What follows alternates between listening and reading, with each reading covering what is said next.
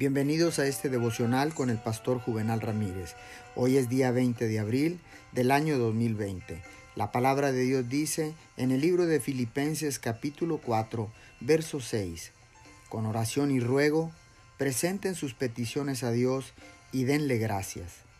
La acción de gracias y la gratitud están listas para responder al cumplimiento de una oración fervorosa, donde quiera que ella exista. Tal como la oración produce la respuesta, así también la respuesta produce gratitud y alabanza.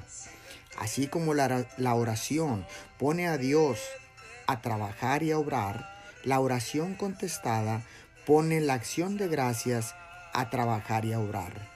La acción de gracias precede la oración contestada, al igual que el día precede la noche.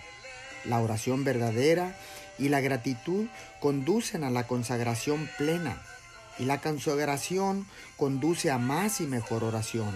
Una vida consagrada es una vida de oración y de acción de gracias. Oremos, amado Dios, quiero vivir una vida consagrada y apartada de oración y acción de gracias para ti. Guíame mediante el poder de tu Santo Espíritu, Señor, para estar orando fervientemente en el nombre de Jesús. Amén y amén.